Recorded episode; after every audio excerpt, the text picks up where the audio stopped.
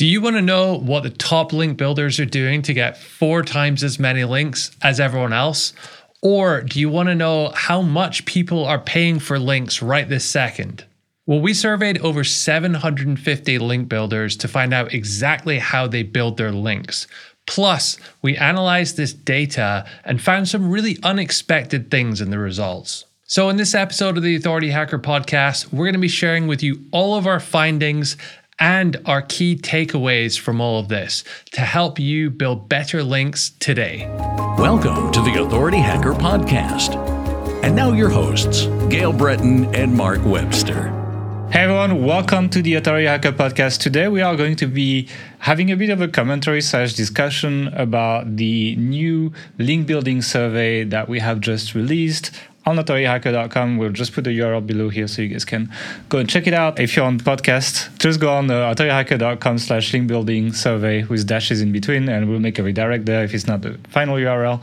And yeah, we're going to be talking about that. We surveyed 755 professional link builders and we wanted to understand how they build links, what works for them, what doesn't work, answering questions like how many people pay for links, how much do they pay, da da da, all these things really. It was really a mock project. So do you have any comment to make on that? Mark? I'm not even going to ask you how you're doing because you're so happy with that. With oh man, I'm so disappointed. So disappointed. Did you prepare something? Today. Of course not. Uh, no. okay, then that's just. that was a, that was a fa- okay. fake disappointment. Yeah. Anything else to say about like the concept, the, the context of that? that survey?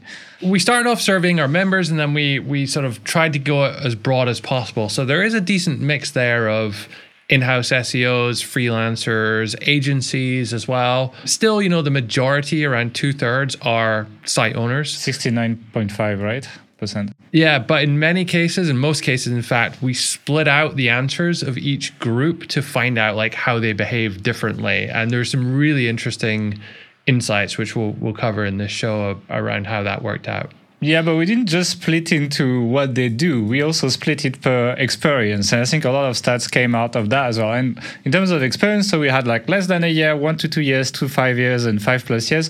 That was pretty even, right? It's like less than one year was 28.6%, one to two years was 27.3%, two to five years, 21.7, sorry, and five plus years, 22.4%. So this was actually more interesting, in my opinion. What was quite interesting there, and this I guess kind of surprised me, is that agencies had by far the biggest amount or biggest portion of very experienced link builders, like those with five plus years experience.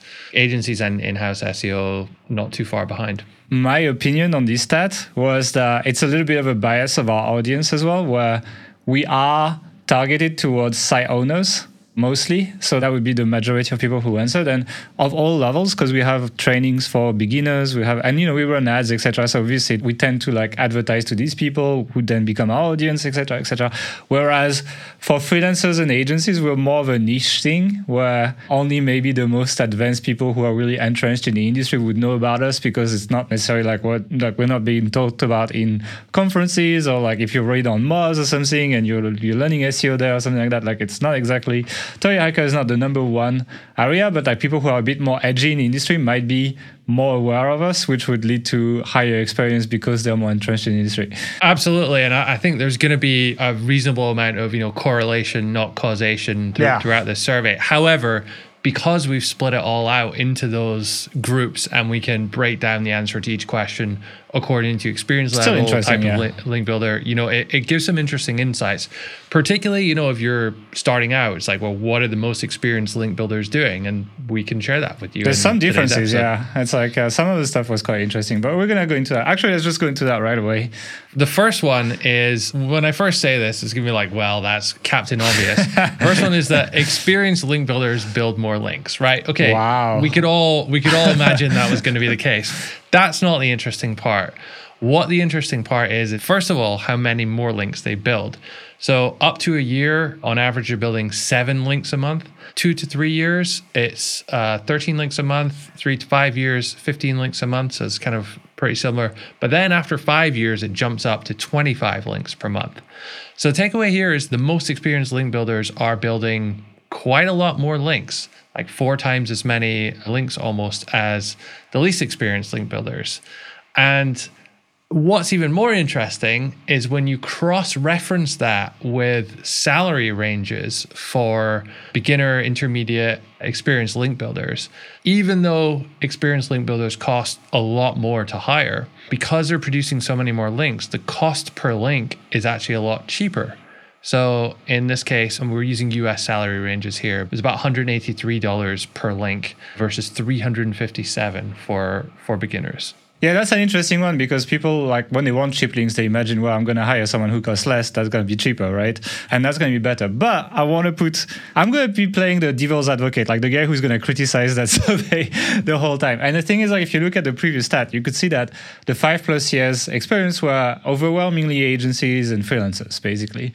And so I'm looking at how we used to run an agency that does link building. When a link builder would like get an agreement with a site to build a link, they wouldn't just build one link. They'd, they'd, get the link for like three or four clients, let's say. So it's hard. It's easier to build like if they count this as four links versus one link for the site owner that only has his website, who are more in the one year thing. Then you would act, you would say that while they build more links in number, the number of maybe referring domains or linking root domains might not be as big of a difference, probably. Yes, I mean that is one possible explanation. Though I would caution you in saying that we never ran our link building agency for more than five years. So yeah, yeah. Um, it's possible that the agencies with more experience are doing different things. And indeed, that's what we found out in this survey because they are overwhelmingly using different tactics to what site owners are doing. For example, digital PR. And that's something we'll get to later in the, the survey as well. Yeah, but still, you still need to put this like these surveys. If you just take one question on its own, you can't really like tell the truth. And it's kind of important to put these things in perspective. So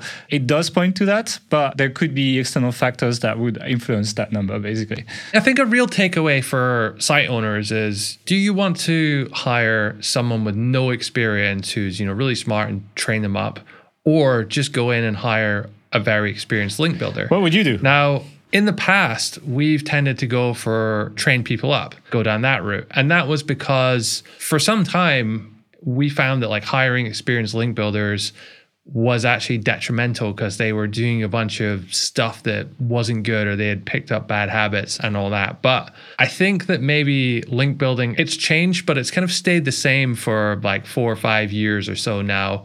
Um, for the most part, in like the outreach category at least. I'm not talking about PR and stuff, but in outreach. So I'm wondering if now, as maybe the opposite is more true if we were hiring another link builder tomorrow, I certainly wouldn't be so quick to discount the hiring experienced angle. And my question is, weren't you aiming for cheap experienced link builders before, and maybe we were aiming too low on budget as well?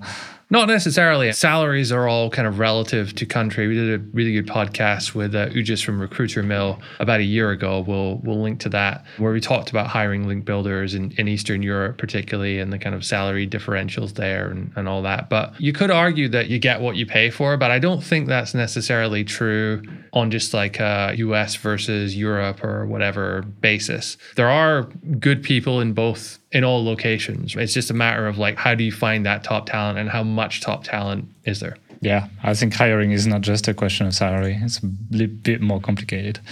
Okay, what's the next thing we want to look at? The paying for links. Yeah, so we found that according to our survey, 74.3% of link builders pay for links. Now, this was probably about some, I thought about maybe 60, 70% would be doing it. So this is maybe a little bit higher than average, but not too far away from where I expected it to be. The implications of this were particularly interesting, though, when we cross referenced it with experience. So 68% of link builders with less than a year experience were paying for links, but 81% of those with five or more years experience were paying for links. So to me, that says that there's one of two things happens. Either people are in the industry a while and just they've done more link building tactics. So eventually they stumble on paid links as one to try so they can tick that box. Yeah, I've done it. Or, and this maybe is what happened to us. We didn't pay for links for a long time and we've been in the industry for a long time and we saw a bunch of people who were paying for links outranking get us. results yeah especially in like competitive niches and stuff and then it was like well if you can't beat them, join them kind of thing, maybe. Yeah, it's actually a twenty percent difference. It's quite it's quite significant. The fact that like experience like correlates with more likely to pay for links shows that Google's not doing a very good job at defending free links. I think there's really two categories in experienced people. There's people who like they prefer safety above all, and then they will never pay for links regardless of what the state of the industry is. And there's people who are result driven and eventually just come to a conclusion that they should be paying for links. It decants like as experience grows, you kind of fall into one of these two categories. Whereas you might be like opinionless at the beginning, or you might be following just only your official guidelines, and then as a result, you're more likely to not pay for links when you start. But yeah, I think eventually people get disillusioned about paid links, but just it's then a, a question of personal comfort of where they're happy to stand on the spectrum, more than like people not being convinced that paying for links doesn't work. I think that's a big failure for Google, That's that actually, especially when it grows with experience. I think it's a big failure. I would say probably before it was the opposite, where like beginners were more likely to pay for links, and then as experience grows, it would maybe have reduced, and then it's like too bad Google. you didn't do a good job here. I think that's the case now, at least. Like it I, could change. Yeah, we've been saying this for a while. Penguin or something could change. That. Yeah, it's true until it's not, kind of thing. Like as soon as they figure it out in a better way, then yeah, but it will need like a, a, big event for it to change. Like it's not going to be like a small gradual change. I think it's like. Uh, how core updates might have been some kind of like AI driven Panda stuff, content based stuff to relate to old updates. We might have something about that regarding links, so it might already have happened, to be honest. Like a lot of talks in our masterminds from Authority Hacker Pro Platinum is about how relevance is getting tighter, etc. And so, yeah, that, that, that these kind of events could change that, but I don't see it changing massively in the near future. But one interesting fact is when we compared the amount of links which people who paid for links built versus people who didn't pay for links built per month on average, we found that the numbers were a little bit closer than expected. So you did a Twitter poll about this recently, and I think the biggest group of people gave an estimate that people who pay for links build was it 25 to links 30 more links yeah. More 25 to 30 more links per month. 38.8% of people don't. voted for that option out of 389 votes. So it's quite consequent actually. But the reality was that those people who were paying for links on average built only two more links per month than those who who didn't. So what's going on here do you think Mm, that is a tricky one. First of all, the sample of people who don't pay for links is a lot smaller. So it's like uh, you could question statistical significance here because you're talking 25% of 755 people. So it's like, uh, how much is that? 75? It's still, I mean, like the, the expected, it's 188, the expected, yeah. it's still the amount of people or the amount of extra links people expected were being built versus were actually being built there was a big, big yeah. difference there. I so mean, that's just, quite significant to me. That's kind of your default I, reaction, right? It's like, oh, you pay for links, so it's easy, so you just get a bunch of links, etc. But I think in a world where everyone pays for links, then payment doesn't become a differentiating factor as much anymore. And so it's not. And I think when you pay for links, you might be building different links as well. That's the thing. So I think those people who don't pay for links are more likely to use different content. tactics than outreach, content, digital PR, even things like 301s and stuff. And so when you rely on different tactics, you're kind of like forced to improvise and come up with new ideas and figure out maybe more passive ways to earn links over time, yeah. like you can do with creating content or building linkable assets. And actually, over time, those numbers can stack up to be higher, or not not higher, but almost as high. And then we factor in quality, then arguably that may be a better route for some people. I think well, it's quite tricky because if you change the question to like how many links to commercial pages did you do you build per month, for example, then I would expect the difference would be significantly higher. And it's like yeah.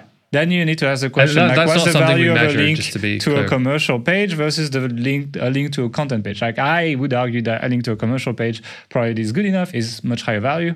And so like I don't think it's a fair reflection necessarily of the value of your link building, but yeah. I mean, just just to contradict you for a second, that may be the case of where the links are pointing, but the strength, significance, yeah. power, relevancy, and how well these links are, how impactful these links are going to be in yeah. the future is also maybe leans more towards in favor of those. yeah, it could be. A lot of paid links are pretty terrible these days. And so, yeah, I would argue that the people not paying for links probably have higher link quality which evens it out a little bit compared to people who have links pointing directly to their commercial page. Basically, I think the people paying for links probably get more benefits short term and less benefits long term, and people not paying for links probably get the opposite. So it's like it's it's kind of a longer term play. They need to play through internal linking. They need to play on growing the domain authority in general, like a lot more, etc. So it's while these numbers are quite close, the play is very different. Yeah, I think. Okay, let's maybe move on to the next one. So the next statistic was the average cost of a paid link was $83. Is there a lesson here if you're paying more than that, maybe negotiate harder? Well, that's maybe an oversimplification of things. Yeah, yeah. so when we broke that down by experience level, we found that the most experienced link builders were paying 221% more for links than the least experienced link builders. So they were paying around 180 sorry, $115 per link versus beginner link builders $52 per link was the average. So to me, that just uh, tells me that maybe they got a bit more budget, a bit more resources. They're aiming They're for quality. For links, yeah they've hit all the low hanging fruit ones as well that are doing cheap links, and therefore maybe it's it's only expensive ones that are left. I also think that it puts the productivity gain of high experienced link builders into perspective. If they can, if they afford to pay more than double per link than what the beginners do,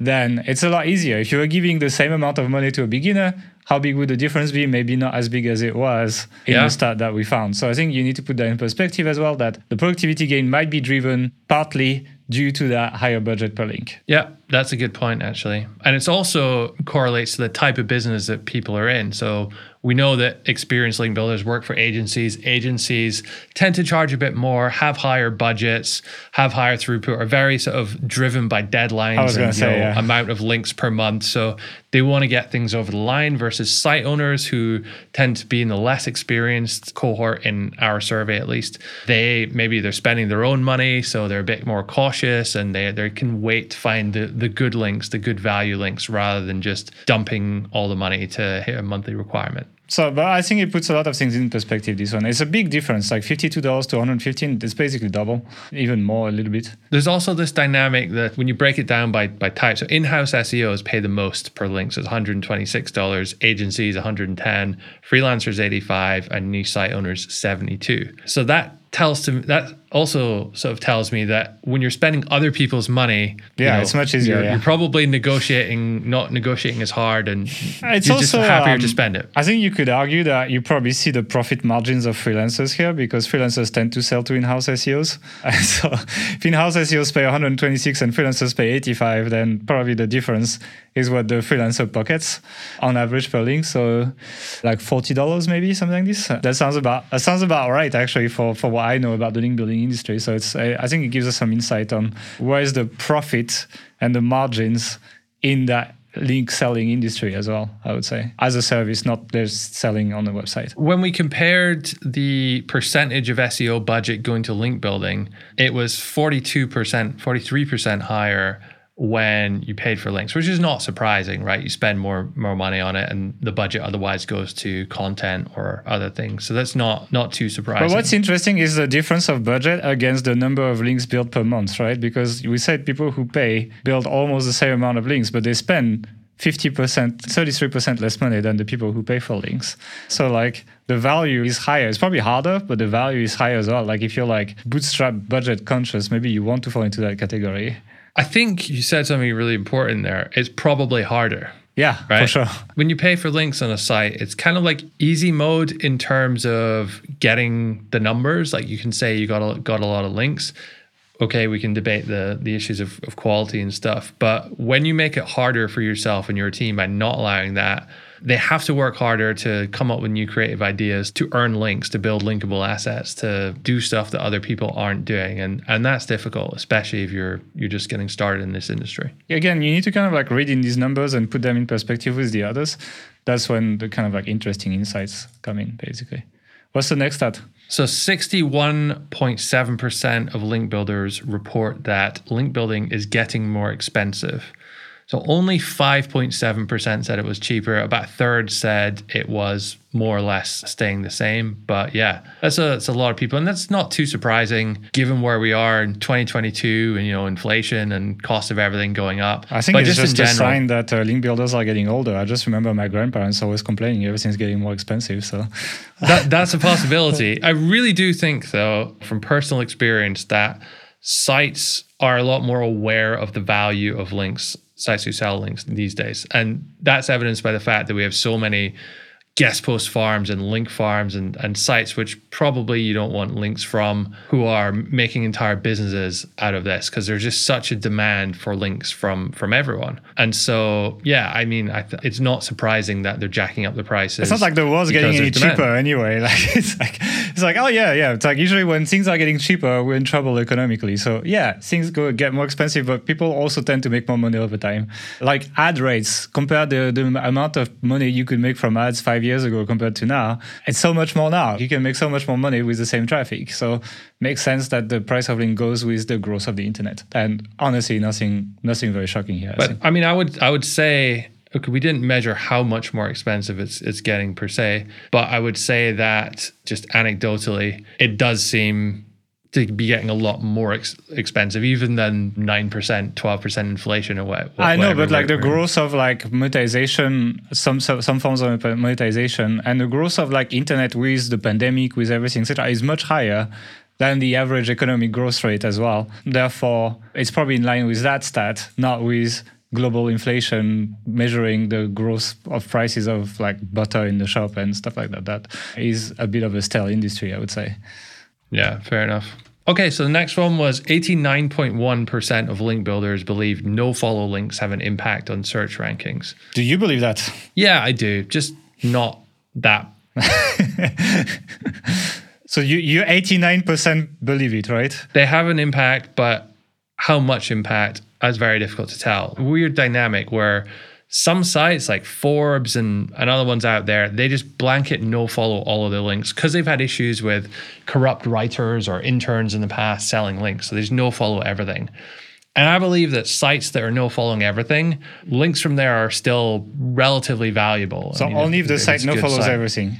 Not only, I'd say the relative value of the sites uh, of a link from a site no following everything is higher than if you get a no follow link from a site that usually follows everything. I believe that that will be lower. So if I get a link from Twitter, which is dr99, it's no followed, right? And they no follow every link. Do you think that counts as a link?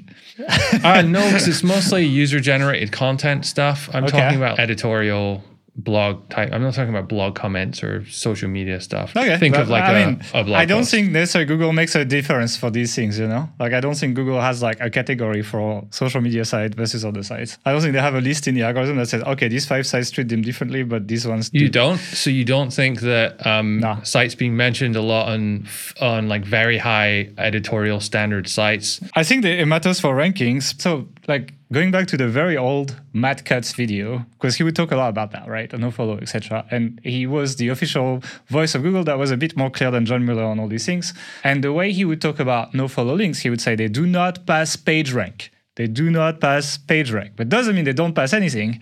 They just don't pass PageRank. There's other things that can pass through this, like relevance, for example. So if you have a page on a site that's very relevant to your site, that is high authority, no, known as an authority about this, that links to you with a no follow link, you're still associated with that site in the knowledge graph, for example. And uh, Google will say, well, like this site, this site relevant to add a link in there, just they didn't necessarily editorially review that because they no followed the link. And so I explained that a long time ago. I think it's like your rankings is kind of like page rank is kind of like the reactors on the plane, and then like relevance can be kind of like the wings that give the direction in where you go, you know? So there's like the pushing and there's the where you go.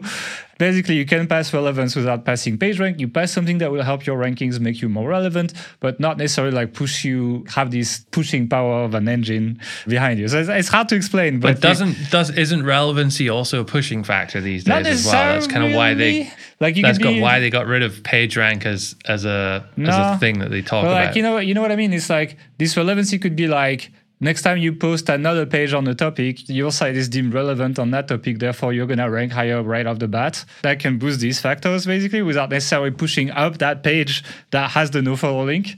So it has an effect on rank. These kind of factors that give you authority on the topic as a domain that can matter, but like it's not necessarily passing PageRank. But basically, the idea is quite difficult to explain. But the idea is like there's probably more than PageRank that passes through a backlink. NoFollow blocks PageRank. It doesn't mean it blocks the other things. And so therefore there's probably an impact on search rankings. Hold on. You said no follow blocks page rank. Doesn't pass page we're rank. Not, we're not sure that's still the Actually case. doesn't block it, it evaporates it. They have or Google has updated their their guidelines um, many times since Mm-hmm. They might since ignore Mac, no Mac follow OS if they don't deem it and, relevant. and it specifically says now that it's treated as a hint yeah. rather than an absolute rule Like a canonical. to, to what to do. So I would say that if you're no following everything on your site, I agree with that. They will actually follow some links. those situations they are likely to follow at least some of those those links. They will. Maybe not the user generated content stuff on Twitter or whatever, but an article on Forbes, an Yeah. editorial article. I think I wouldn't be so quick to discount those links as oh it's no follow there. I agree.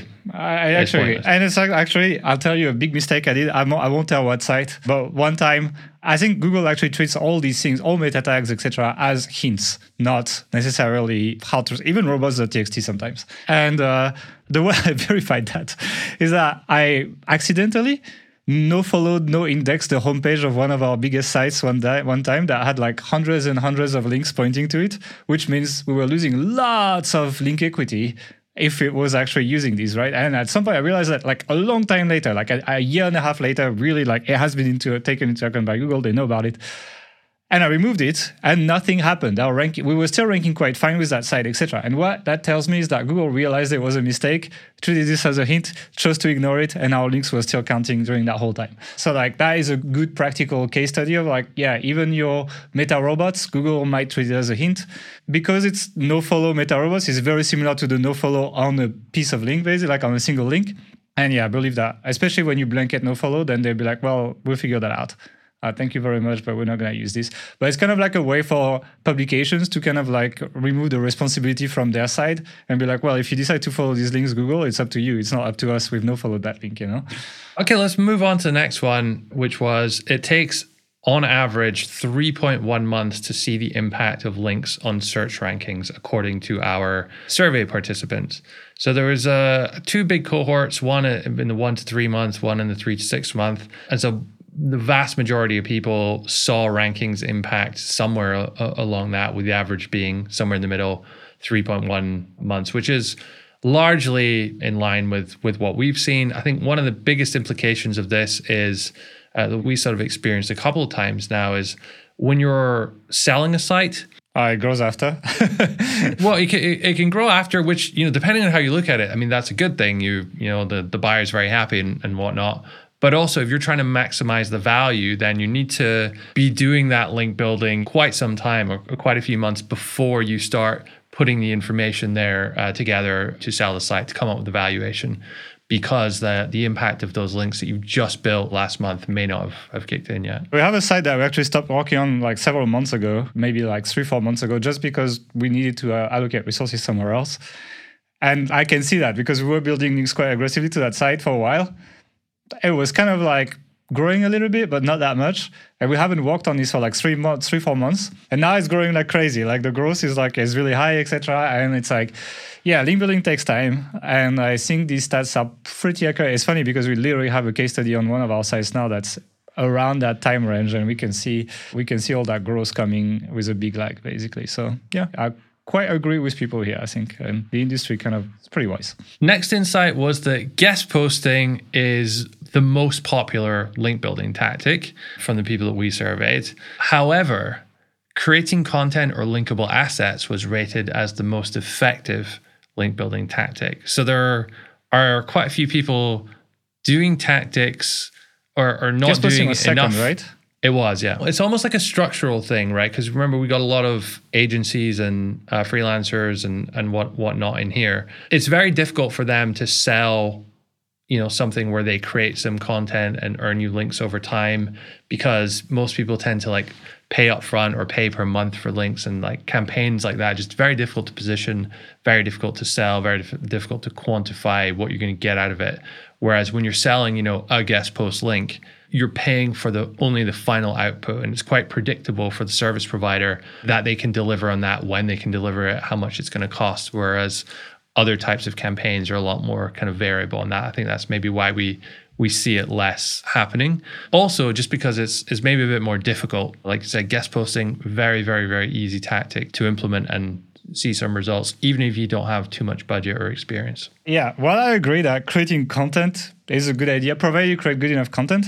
You know what this stat made me think of? It made me think of when you survey people and you ask them what they would like to see more on TV, right? And you ask people that, and often they'll be like, "Oh, we'd like to see like more documentaries and like research stuff, etc." And you look at the audience curves on TV, and it's like all fucking reality TV, just spiking everything. And then when there's a documentary, nobody watches that, right? And it's like I was wondering if people were trying to like look a little bit good answering that question. and you know what I mean? Like it's like this thing of like, oh, I I know I should do that, but I don't really do that. And I feel like guest posting might be the reality TV of link building and creating content might be the documentaries, you know?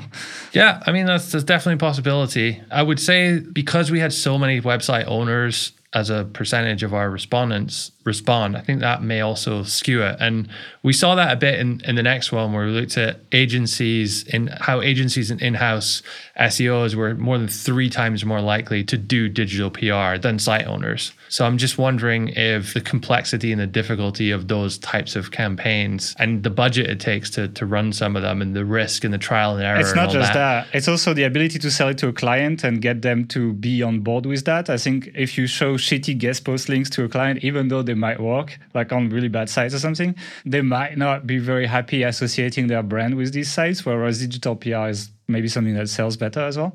So considering that agencies do that more, you might be the client buying might be a big factor here as well. Yeah, I mean, even though I'm saying agencies do it more than website owners, but the agency that we start, uh, surveyed still did more guest posting than digital PR in, in total, even though as a percentage it was less than than how site owners split that. So yeah, but I, I think client buying is a big one as well. Like a lot of like stuff that works in SEO is it's not always what looks the prettiest, you know. And we have had clients like we know how that works. it's like sometimes you want to do what works, but they will not do it, or they're just not willing to take that the risks associated with it. They don't want the long term consequences of these choices, etc. And so I think that is a big factor as well for agencies, especially when you're trying to be like a bit of a classy agency. You know, you need to do these kind of things because it's just what gives you that image. Yeah. Okay. And the next one um, was that experienced link builders rely 56% less on metrics like DR and DA and focus more on search rankings as a way to track effectiveness. So we did this chart. We measured how people are measuring the, the effectiveness of link building campaigns, and we broke it down by experience. So we had the the four cohorts and then the graphs basically it was like a, an x. It looked like that. So beginners rely almost entirely on website metrics dr da these these types of things. And then a- after they hit that like two to three year mark it crosses over. To hit that tipping point and people are like, well, maybe these metrics aren't the be all and end all. Still useful, but not the be all and end all. So I should start looking at search rankings. And you know, by the time people had five years or more experience, the vast majority were, were looking at search ranking, search ranking increases um, to measure the, the effectiveness of link building. We see that a lot as well. You know, like um, with these, groups, as you yeah. call it, zo- zombified uh, sites, which have very high DRDA, and these things don't DR doesn't really drop very, very quickly over time. Even though a site might completely have tanked, lost all its traffic, it can still be high, high DR.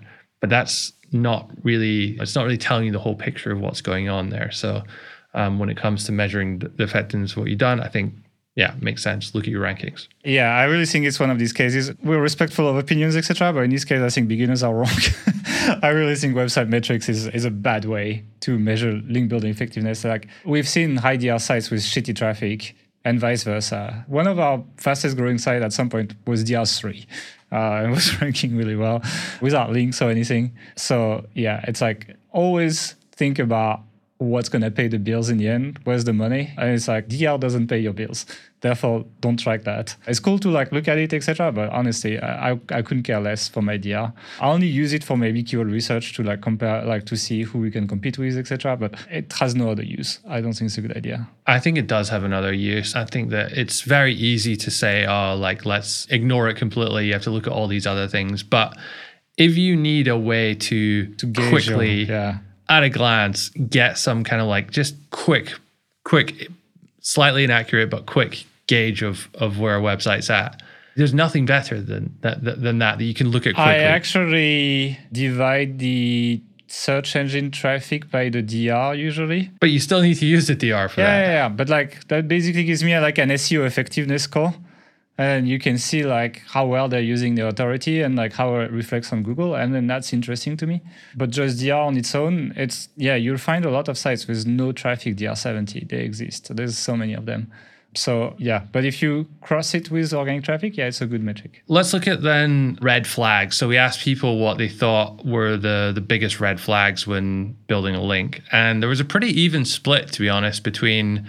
And there was a pretty even split, to be honest, between irrelevant content, links from irrelevant sites, bad neighborhoods, so lots of CBD, casino, etc. links, and poor SEO metrics, so low DR, low estimated traffic in, in Ahrefs, things like that.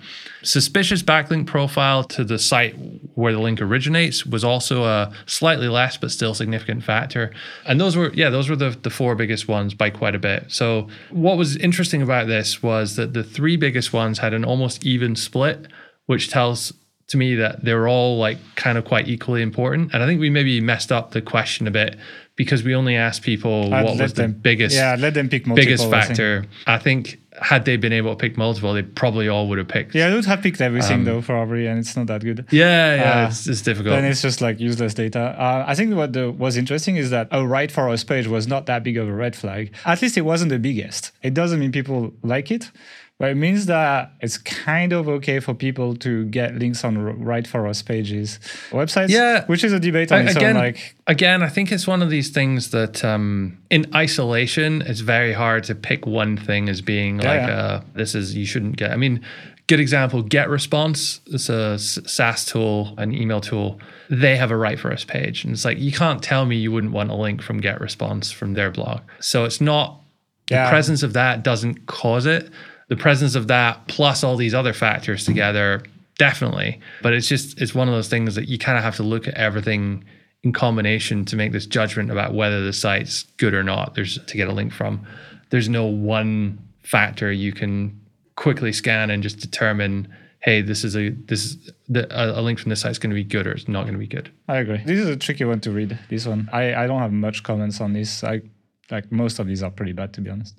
Next one was link builders using social media for outreach get 22% extra links per month. Now, this was kind of surprising for me because I don't know that many people doing using social media to do outreach. Typically, it's you know email using an outreach tool, Hunter or something like that to find find email addresses. Maybe some people have been using LinkedIn recently, Twitter as well, but like Facebook, you do that as well. I don't know if people are doing this on TikTok. Maybe the younger crowds all, all into that. But th- this number kind of surprised me. Uh, But it does make sense because on social media, first of all, not that many people doing it, so you can stand out a bit. Second, it really proves that you're a real person. In most cases, if you have, you know, a popular profile or well maybe not on Twitter with the blue ticks since anyone can get that these days but at least prior to the Musk takeover that was the case but I think more than anything social proof you know if you have 10,000 followers or something it just it makes it seem like you're a real person you're a real site rather than just some random email address cold outreaching to to someone I wish I was a stat for like people who follow me on Twitter versus those who don't and see how much more links they built. You know, that would be a good argument.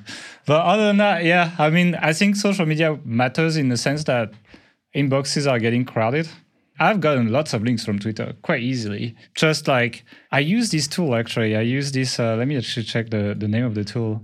I use this tool called Black Magic on Twitter. Basically, like allows me to kind of like flag accounts that I have interest in, and it tells me when they tweet, when they do something, etc., without being overly uh, obstructive. It's not automated, but like it just gives me a, a, poke when they do something on Twitter, and I get to e- to interact with them, and eventually that often leads to links, partnerships, etc. And it's easier than me emailing these people. So I would recommend doing a bit of that if you are someone who actually gets involved in their niche and is active, etc. It's much harder to use a fake persona and you use this uh, person does not exist, etc. And that's kind of the perks of not doing that. It's like you do get to do that. And I find more and more value in actually being just engaged in your niche, genuinely caring about it, and uh, and creating content on social is something that I definitely want to do more. Actually, I think um, that's a really good idea for next year. I think we, we can ask everyone if they if they outreach as themselves, as someone else, or as a fake persona, and then we can see the differences in results and stuff. That that way, that'd be quite a good insight to get. I think, and that is something we're actually planning on doing is running this survey. You know, every so often, and we'll be able to see the the differences and responses over time and what's kind of changing in the industry. So look out for that in future. Just to finish off, though, I want to talk about the uh, impact of links in the future. So we asked people, what impact do you think links will have in five years' time? Will it have no impact, less impact, same impact, or bigger impact? And about half of the people responding said they thought it would be the same impact.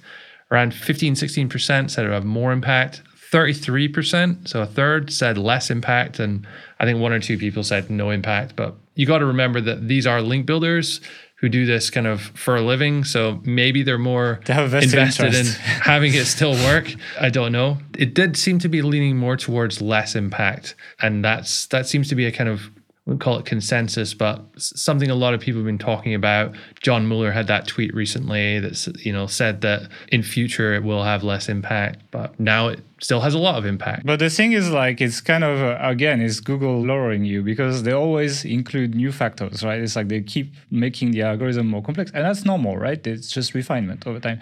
And as you add more factors, you just need to squeeze in. It's just you still get hundred percent of the pie, and you just need to like take some percentages here or there. It doesn't mean that it's not going to still be the number one factor for a really long time, even though it has less impact. And so I think they're, they're tricking you. Like when they add core web vitals, etc. For example, well, yeah, it just takes from link building a little bit. But in the grand scheme of things, a lot of these new factors are ones or zeros. It's like you get it done on your site and it's done, like the SSL, for example, HTTPS. And then it does, it's not really a factor anymore once everyone has it then link building just has as much weight on your rankings as, as they had before, even though they're a lower percentage of the total pie. And so, like, it's again Google lowering you a bit. It doesn't mean they won't actually reduce significantly the impact, but they like to be vague like that, and they like to kind of like be tricky like that. And it's like, really, he didn't say anything, uh, and and you might as well just ignore what he said. So it's up to your own interpretation. For me, I think they will matter as much while having less impact in practice because other factors will be introduced. You see the nuance here? yeah, yeah, of course. I mean, um, that's like with everything Google says about link building. They they say a lot of stuff, but what they communicate and the meaning behind it is can, can, often be vague and thinly veiled or not so thinly veiled or it's very frustrating as a webmaster working with a company like that it's just like the typical image that you have of the evil corporation in like these futuristic movies, you know, of like uh, P- everything's PR'd and everything. Very frustrating. But uh, hopefully one day they'll change that tune. Anyway, anything else to say on that survey? Yeah, actually, if you have any thoughts or comments on the way we ran the survey, this is the first time we've done it, and we had some big lessons ourselves in like how to frame the questions and different things to ask and ways of asking it. We will be planning on doing this again in future. So if you have any feedback on on that, I mean, please drop us a comment in the the YouTube channel, the, the YouTube comments that go along with this this podcast, and also let us know kind of what are you expecting the trends to be in in future. Do you think in next year or in a couple years time if we ask this again links will be more expensive than than now? How much more expensive? Do you think that links will have more or less or the same impact in, in seo in a few years? And do you think guest posting will still be king in in two years? Cool. Thank you for joining for the podcast and we'll see you in two weeks for another one. Bye